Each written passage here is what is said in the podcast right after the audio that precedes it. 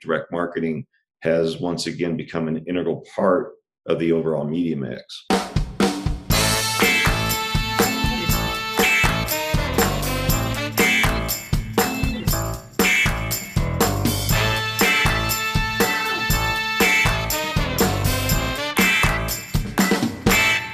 Okay, welcome back to the Marketing Playbook presented by Details Interactive.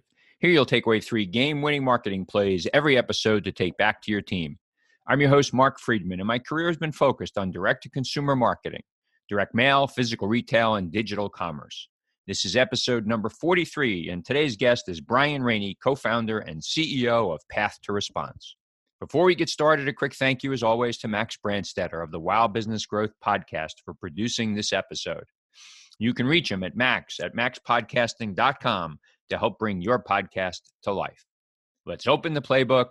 Ready, break. Well, hello, everyone. Thank you for joining the Marketing Playbook podcast. Today, I'm joined by my longtime friend, Brian Rainey. Brian's the co founder and CEO of Path2Response.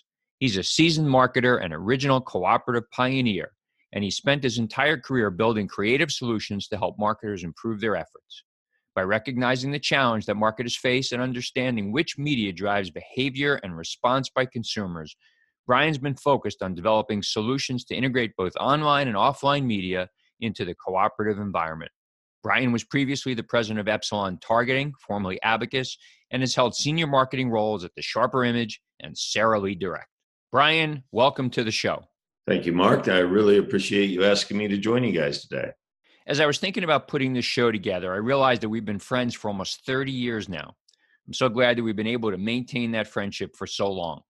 Yeah, Mark, uh, your your friendship and uh, your relationship with me has been very uh, important to me over the years for sure and helped me a lot.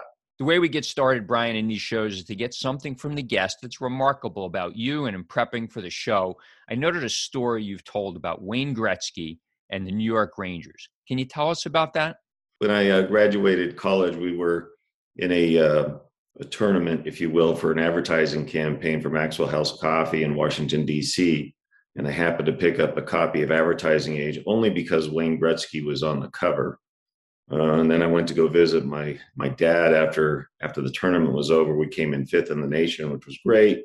And I was looking through the help wanted ads in the back of Ad Age. So I was in Binghamton, New York, and at the ripe old age of 21, I drove to New York City and I had an interview with a media director for then Dancer Fitzgerald Sample Direct, which was a small direct agency inside of a tremendously large agency. And it just so happens that the media director was a huge hockey fan, particularly of the Rangers. And when I was in college, one of the few cable stations that we had was WOR. And so I knew all the Rangers players. And so when I walked into the interview, she had a hockey puck of the Rangers sitting on her desk, and we talked hockey for the first 15, 20 minutes, hit it off. And yeah, then she asked me to come join her uh, as the media department in 1983. And uh, I was the only media person uh, at the time. That's really fun. When I grew up in New York City, WOR ran all the Mets games and Rangers and Knicks games. So I know that really well. It was my go to station. Thanks for sharing that. You got your start in marketing and direct mail at Sara Lee Direct. This is in the late 80s. Catalog and direct are really important to marketers at this time. What was it like being a circulation manager in those days? It was absolutely fantastic. It was, I got to do so many different things while I was Sara Lee. It was such a great environment. You know, I started there and the business was already doing about 90 million in sales. And when I left there, Six years later, we're doing about 500 million in sales. That was the growth of a tremendous number of different media. We had growth in retail stores. And so for a young guy with without an MBA, going to a place that was full of MBAs, it was a great opportunity for personal growth. And you know, we were we got to test every single media. The the merchandise didn't change all that much. It was selling pantyhose, slightly imperfect pantyhose through the mail. And so the, the merchandise didn't change that much. So we got very creative on things like list selections and package inserts and data analytics, merge purge. Uh, that's where I became a full on data geek. Then you move on to Sharper Image. That period also seems to be formative for you in direct mail and eventually what you'll do in the co op space. Tell us how you got to Sharper Image and what your role was there. Yeah, uh, Sharper was just a fantastic brand at the time. They were competing in electronic space in an area probably where they they had a disadvantage on margin against folks like Circuit City and the good guys. And Richard Thalheimer was a brilliant merchant, still is a brilliant merchant, and then migrated back to uh, the kinds of products that were very unique to Sharp Image that helped build the brand. So again, got to go through a, a growth period in my career. What was really interesting though was that the retail stores viewed the catalog as a competitor and that the catalog was cannibalizing sales away from the stores. So one of the things that we implemented was to capture name and address at the point of sale inside the retail stores. And with that information, I did some matchbacks, you know, before matchbacks were kind of the thing to do, of people who came into the retail stores against the mail campaigns. And what we found is that the majority of the customers that were coming into the stores had received the catalog before coming into the store and they were actually performing at a higher response rate than the people that were shopping uh, through the catalog. It's not a surprise that you talk about cannibalization. I worked at Brooks Brothers starting in 2000. When I got there, we had this nascent web business. We had catalog, we had full price and factory outlet stores. Each of the channels seemed to believe that the others were stealing business from one another. One of the first things that we did was to create a unified database that ultimately showed that the customers who shop multiple channels were, in fact, the best customers that we had. Can you build on this conversation about print for us? In the early days of digital, many people were talking about how print was going to go away, how brands use print has clearly changed, but it's still an important part of the marketing mix. Would you agree? Absolutely. So, you know, the web at first was more of an order channel, not necessarily a shopping channel. And so people that received the catalog started to migrate away from the phones and sending in orders through the mail and placing their orders on the web. But you still saw that same kind of demand that you and I saw when you mailed a catalog into a retail store trading area where people, you know, kind of came in all at once. We saw the same thing happening on the website with orders coming in on the web. So print was incredibly important.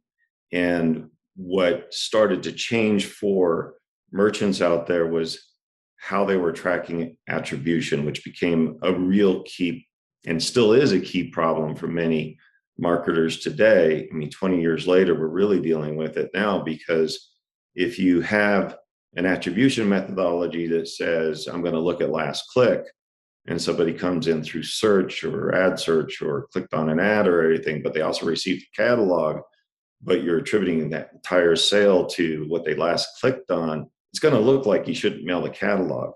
And you and I both have stories of really big brands, you know, that said that they tested this over and over again, that they really don't need the catalog. They can rely on digital media.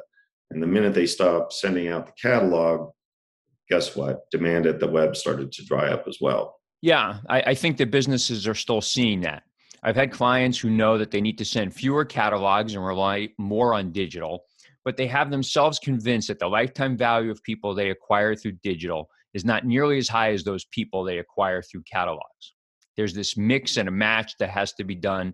And I think we're both saying that there's a place for print in the digital landscape. So the business is called Abacus. You had the opportunity to move from the brand side of the business to the provider side and to be part of something that was industry changing. What is Abacus and what did you see in it that made you take the leap? Being a brand and doing the circulation planning, you know, my best list was always my customer list, right? You were generating giant response rates off of your most recent customers for the most part. The next best list after mailing my own customer list was mailing my competitors list. And a lot of industries don't get that. The idea that you know you would share your file with me and i would share my file with you and we would exchange customers in hopes that we could attract your customers to my brand and vice versa and so the whole industry was built off of a co-opetition if you will since its very early days and so the idea of of abacus was to consolidate all that was to basically say let's do it in a cooperative spirit where many, many hundreds of brands share their customer lists, and we would do that algorithmically. And even better than my competitors, their best customers, you know, what worked even better than that were multi buyers, folks who bought multiple times through the mail and also bought from my competitive list. So Abacus consolidated all that information into one database so that brands contributed their data and then had access to multi buyers that hadn't purchased from them previously. Tell us how you met Tony. The, you'd mentioned that there's a lot of folks here that are younger and looking for points, pointers and whatnot. And I'm sure you talked about, you know, the importance of networking. Uh, and I had so many opportunities, very blessed to have so many opportunities in a very early career to meet some of the folks in the industry that really paved the way for our industry. And some of those folks were in New York. You know, some of those folks are like a Tony White. But I just wanted to make sure that I stayed close to those folks. And when I was ready to New York, I made a phone call, which was just after one year. New York beat me up pretty well. Uh, I was making about 12 grand a year in 1983 and working a second job at a bowling alley. I got my one year's worth of experience and made a phone call to a friend of mine. And my second interview out of college was was with Sara Lee, and that's how I got that job. And then six years later, I was ready for a change. I had done a lot of really great work, had great opportunities and growth. I made a another call to a friend of mine in the industry. I got my third interview was with Sharper Image. That was my third interview out of college or third job out of college. And then uh, that's where I met Tony White because uh, Sharper Image was one of the first five brands to participate in the Abacus Cooperative. Tony then started to recruit me for Abacus, and I joined that team in 1992. That's an interesting path for you. That's about the time that I was working at a startup catalog called Tweeds, a unisex apparel business. One of the founders, Ted Pamperin, who I owe a lot of my career to for giving me a chance to be a part of the business, knew Tony and Abacus was a big part of those early days of my direct mail career. I'm sure that because this was new, there must have been a lot of education and persuading that you needed to do. Brands had already been sharing names, but this was different. Brands were being asked to contribute their data to a cooperative that you, Abacus, were going to maintain and profit from, even though you didn't own the data. What was it like to try and convince people to participate? the biggest obstacles were the people that we were disrupting, you know, which was really the list brokerage business, and some circulation managers who felt like the secret sauce of their brand was really in the circulation mix and for them doing the the picking and choosing and whatnot. And so what we tried to do was remove the barriers to testing. And so we told folks, listen, test it, bring your file on board. If it doesn't work, you can just walk away, we'll delete your data in addition to that, we came in with a price point that was half of what list costs were at the time, kind of on the general market. We reduced the cost and we made it easy for people to test. And then when people got results, they saw how valuable synergistic files with multi-buyer activity was relative to other list sources that they were using. And we had very few people that defected once they started to test the brands were not going to enjoy any of the revenues that you collected. So that was something that brands pushed back on, right? I know it was always a sticking point for me that despite the fact that Abacus was helping us, I somehow felt like we, the brand, should benefit in the revenues that you enjoyed. You know, we had those types of conversations, but at the end of the day, what really mattered was performance. We had to perform consistently. We had to make sure that we were getting file updates from folks and you know the more data that we that we got into the database the more brands that we got to participate the bigger the universes that we could provide the more consistent we could provide in response rates and that alleviated most of those concerns that abacus was making a lot of money because our brands were seeing prospect results that they hadn't seen in years we'll come back to the path of abacus the various acquisitions and all but before we get there today, using cooperative databases is about the preeminent way for a mailer to choose names, right? It is. I would say that uh, the cooperative databases comprise at least 50 to 60% of most brands, and that can be both commercial or nonprofit it represents at least the majority, if not half, of the circulation that brands are using. From a timeline perspective, you get started in, in 1992. The business blows up and then an acquisition. Walk us through that timing. Who purchased the company? And also talk about how privacy played a major role in the business and the industry.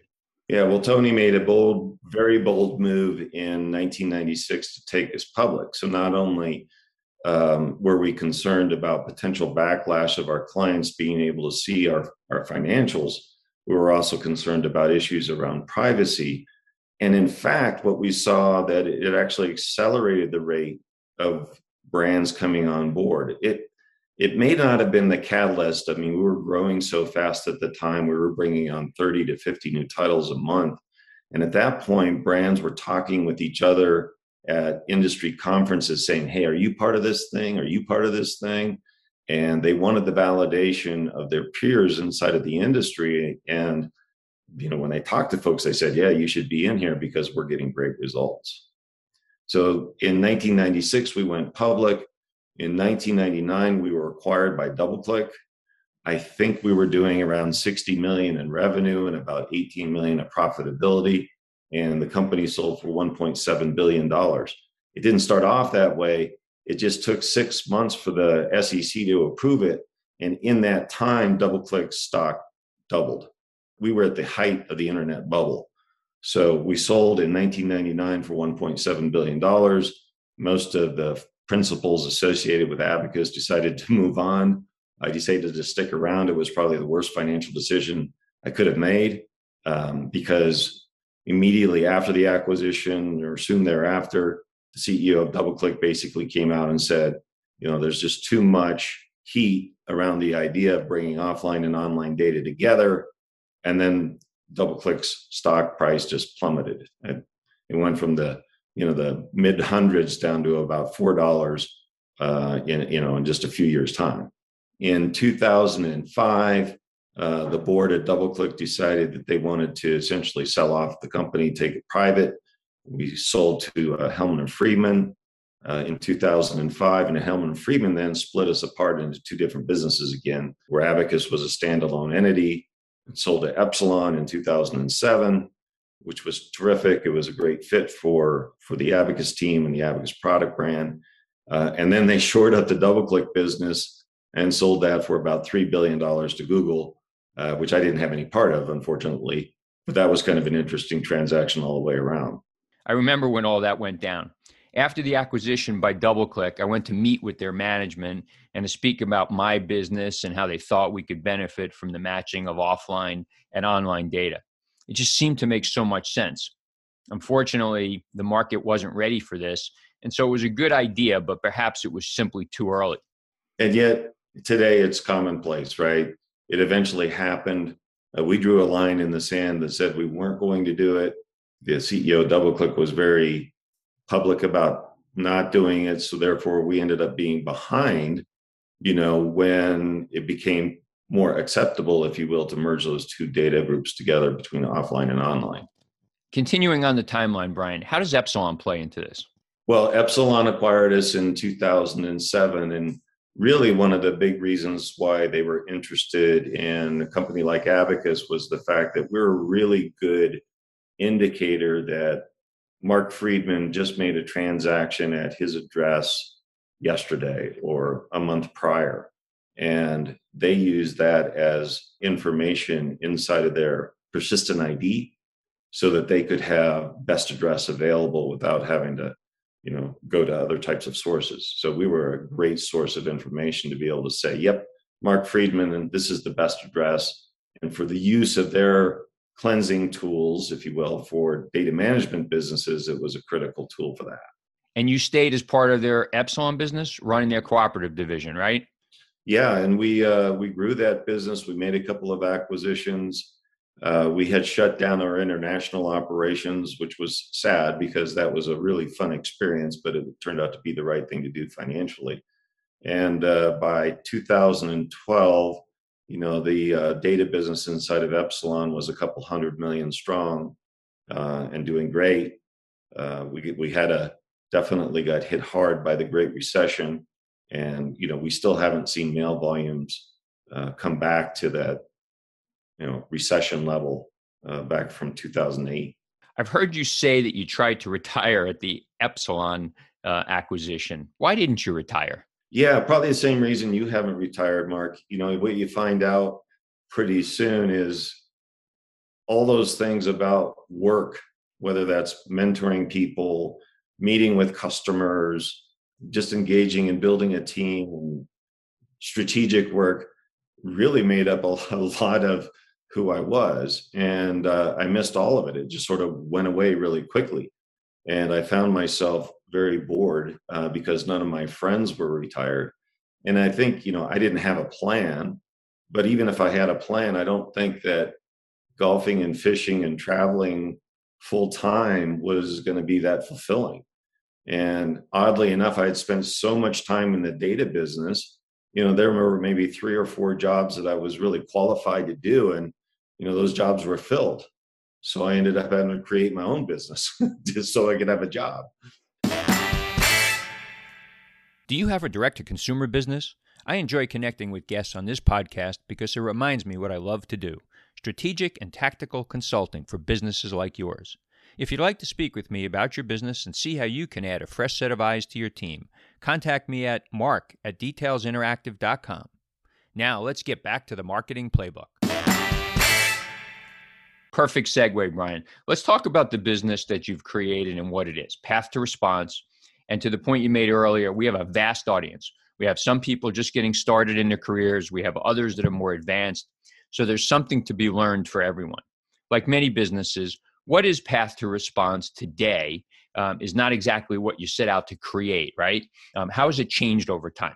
Yeah, it was a hard pivot. We, you know, I, the the whole issue around reading results for me was something I thought could be solved, and I just felt like folks were doing it in a way that was biased. You know, attribution in and of itself implies some sort of bias. And so my business partner and I decided to go out and create an analytics tool that people could use to see what their results were doing on a holistic basis. And as you mentioned earlier, you know, businesses were siloed and they still somewhat are siloed. And so there was a competition inside of a portion of a sales dollar or the full sales dollar across all of those media channels. And what happened was a CMO, I know that you looked at this as well, you know, at the end of the day, when you got the reports back from each one of the media channels, the dollars associated with what they were talking about was demand for their media added up to be more than the gross sales of the company. And so it, it was a problem. And so we built something that I thought was really pretty cool. It was called a media mix optimization tool, where you look at things holistically of how much was spent in a given period of time and what was the impact on sales. And it really worked the problem is, that it was really expensive to build. Uh, people didn't have budget set aside for an extra tool. You know, that budget had to come from some places. You know, brands in our space don't exactly have a whole bunch of money sitting aside waiting for it to be spent. And on top of that, we provided results back to these brands and we said, okay, here's what you spent, here's how it did, here's how you could save or reinvest a million dollars. And a lot of times the reaction was, uh, don't show my boss this. You know, they, they weren't aligned for, you know, a holistic approach to their media campaigns. And I think just now people are really starting to embrace that concept.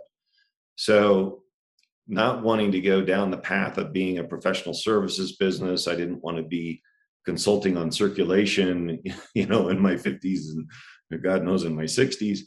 And so uh, we pivoted. Uh, I met up with a couple of folks at one of our trade shows at the NEMOA conference. And, you know, they convinced me to say, listen, there hasn't been much innovation going on inside the data cooperative space. There's been this mad gold rush, if you will, to take all the offline into the online space, kind of wholesale it.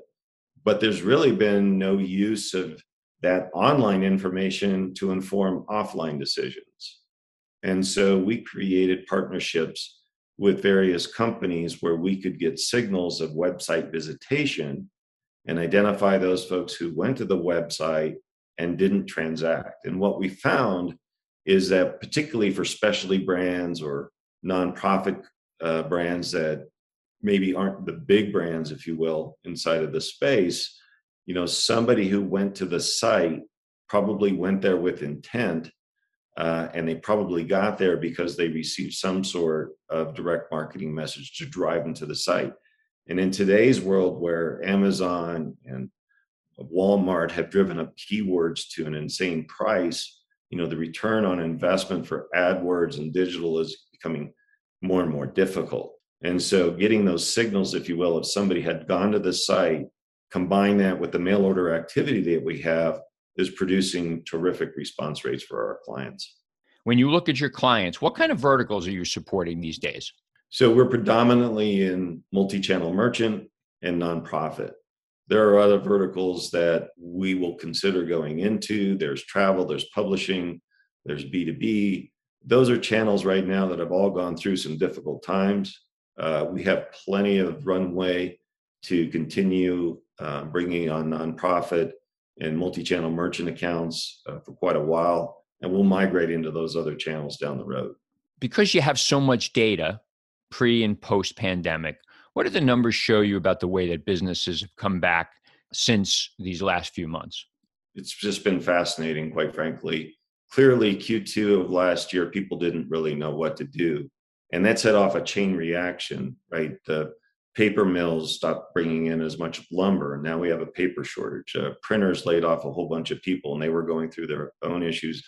Now they're having a hard time getting labor we would see a boom right now in direct mail if not for the fact that paper's hard to come by and print time's hard to come by. Most of our clients that we have would like to mail more if they could. Uh, so that was kind of interesting. The fact that you had millennials, you know, whenever I would talk to folks, they would say, listen, millennials are not going to adopt direct mail. And turned out with them being locked down as well, you know, catalogs all of a sudden became a source of entertainment and we saw millennials adopting catalog. And similarly on the on the other side of the scale folks who maybe like catalog like mail order and that kind of shopping weren't necessarily uh, internet enabled or comfortable ordering things over the web. And they were forced to to whether it was for groceries or pharmaceuticals and whatnot. And we saw an adoption rate for folks that were generally older uh, going to the web as well. So it's been a very interesting impact on the industry. I hate to say this in a positive way uh, out of something so horrible, uh, but you know I don't know that many of those shopping habits are going to change radically, even with the return of being out to, to go to retail stores and whatnot. I think direct marketing has once again become an integral part of the overall media mix. Many brands were able to generate a lot of new customers during the pandemic. This is kind of a nitty gritty question, but were, were, those customers consistent for the most part with the customers that had been acquired pre pandemic, or have, for whatever reason, uh, because people have a different need today than they might have done from a brand previously, are, are those customers turning out to be a bit different? Yeah, we've done some research on that, and we find that there's still consistency with those types of buyers that were purchasing through the pandemic, which I think is, you know, fantastic. And I do believe that that's a trend that we're going to continue to see.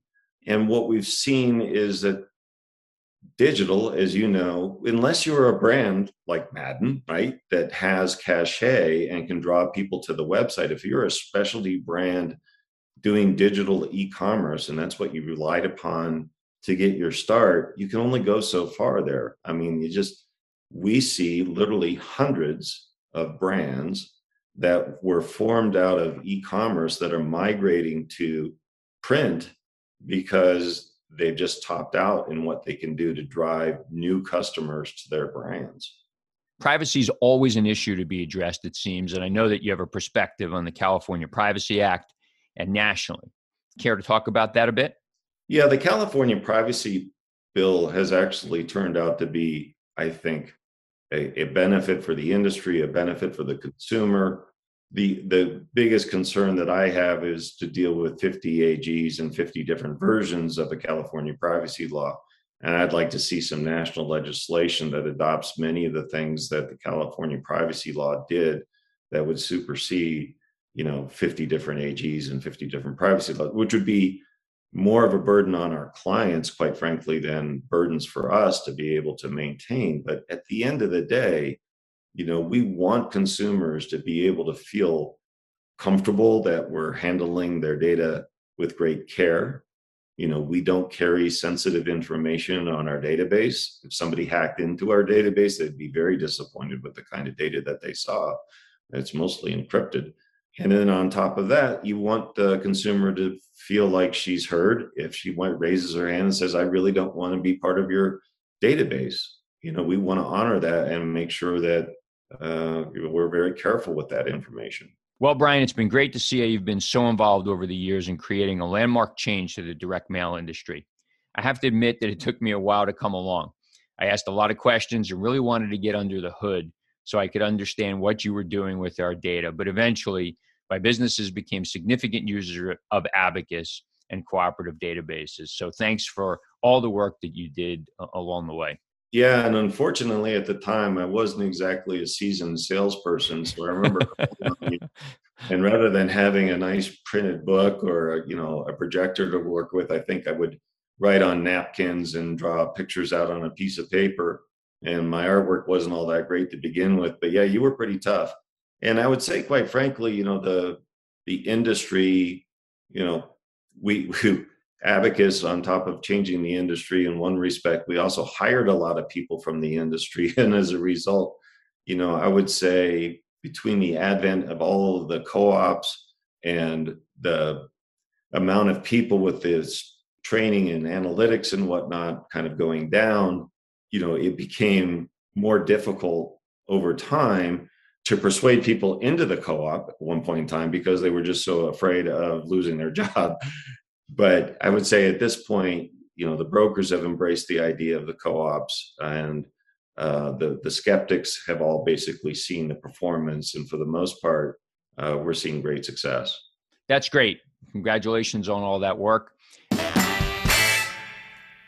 Uh, as we come to the end of the show, I do this two minute drill. I'll ask you seven questions, first words that come into your mind. You ready? Yes. A brand that you admire or that inspires you. Apple, and for a lot of the reasons that we were just talking about, and what where they took privacy in, a, in an environment that's kind of heated right now, they seem to have taken the high road. The favorite app on your phone? Fitbit, use it every day. The last website other than Amazon that you shopped from? Uh, I had to go back and check, but it was Costco. Something that you're not good at, but wish that you are you know, I grew up playing the guitar. I played for 10 years and I was never any good at it. Charitable organization that you're passionate about. Well, more than a couple of words, but I, I want to be part of a charity where I can reach in and find folks like myself, mentor them, and help them get the education that might, they might not otherwise have access to. If you had one superpower, what would it be? Well, I just traveled to New York and I can tell you teleportation would be fantastic. it was an amazing trip. I really enjoyed being in New York. Uh, a lot of the things that I heard about, you know, where the city was wasn't true at all. There were shootings. I didn't see any, but quite frankly, just I just loved being in front of folks again and love feeling the energy inside of the city. And lastly, other than family, what's your most prized possession? Uh, I have a small place up in the mountains and I can't get there enough. And Brian, where can people reach out to you on social media? Of course, we can be found on Facebook at Path2Response. We can be found at Path2Response LLC on LinkedIn. I do have a Twitter feed at Brian Rainey with the number two after it. Apparently, there was a Brian Rainey one, so I ended up with a Brian Rainey two. But yeah, and anybody watching this can feel free to reach out to me on my LinkedIn as well. Brian, was really great catching up with you today. Thanks for a great rundown of your career and some helpful hints for our listeners, uh, and also for your, your impact on the direct mail industry. Stay well and be healthy. Thank you, Playbook marketers, for listening to another episode. If you want to check out more pages of the Marketing Playbook, make sure to subscribe on your favorite podcast spot and leave us a five star review on Apple Podcasts. You can also follow us on Twitter at Details Interact and learn more at detailsinteractive.com. Until next time, the devil is in the details.